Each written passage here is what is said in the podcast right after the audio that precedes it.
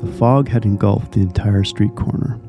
I could only see the tips of the gravestones across the road. This is damn creepy. What is it you have up your sleeve, Granddad? I scanned both ends of the road. Once across, I made careful steps around the headstones, being respectful to walk in front of the graves and not over top of them.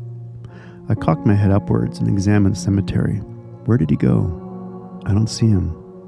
As I maneuvered further into the cemetery, I came across headstone after headstone of the name Pitherick inscribed on it. There was no doubt a long history with the family here.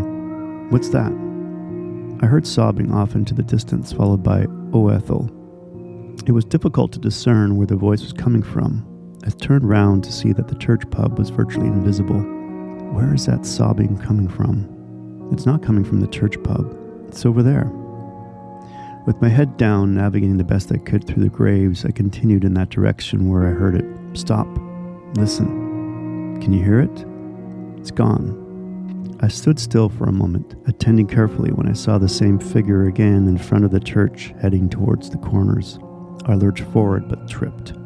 I then saw black. That was a reading from the story In Consequence of the Written Word. I'm the author T.H. Sini. Please check out that book on Amazon. It is called In Amongst the Cornfields and Other Stories.